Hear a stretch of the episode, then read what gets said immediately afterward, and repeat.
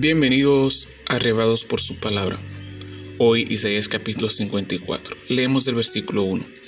Regocíjate, oh estéril, la que no daba luz, levanta canción y da voces de júbilo, la que nunca estuvo de parto, porque más son los hijos de la desamparada que los de la casada, ha dicho Jehová.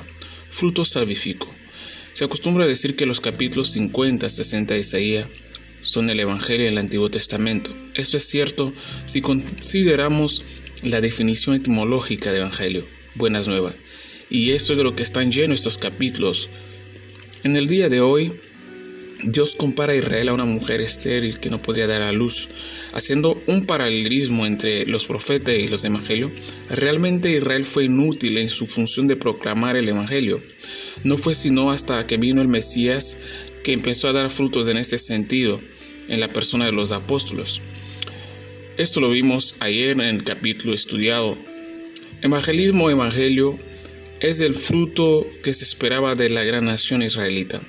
Evangelismo o evangelio era el gran fruto que la muerte salvífica de Cristo venía a traer. Y esta buena nueva debería ser proclamada. Las buenas nuevas de salvación atraen la divulgación de ella misma. Leemos el versículo 17.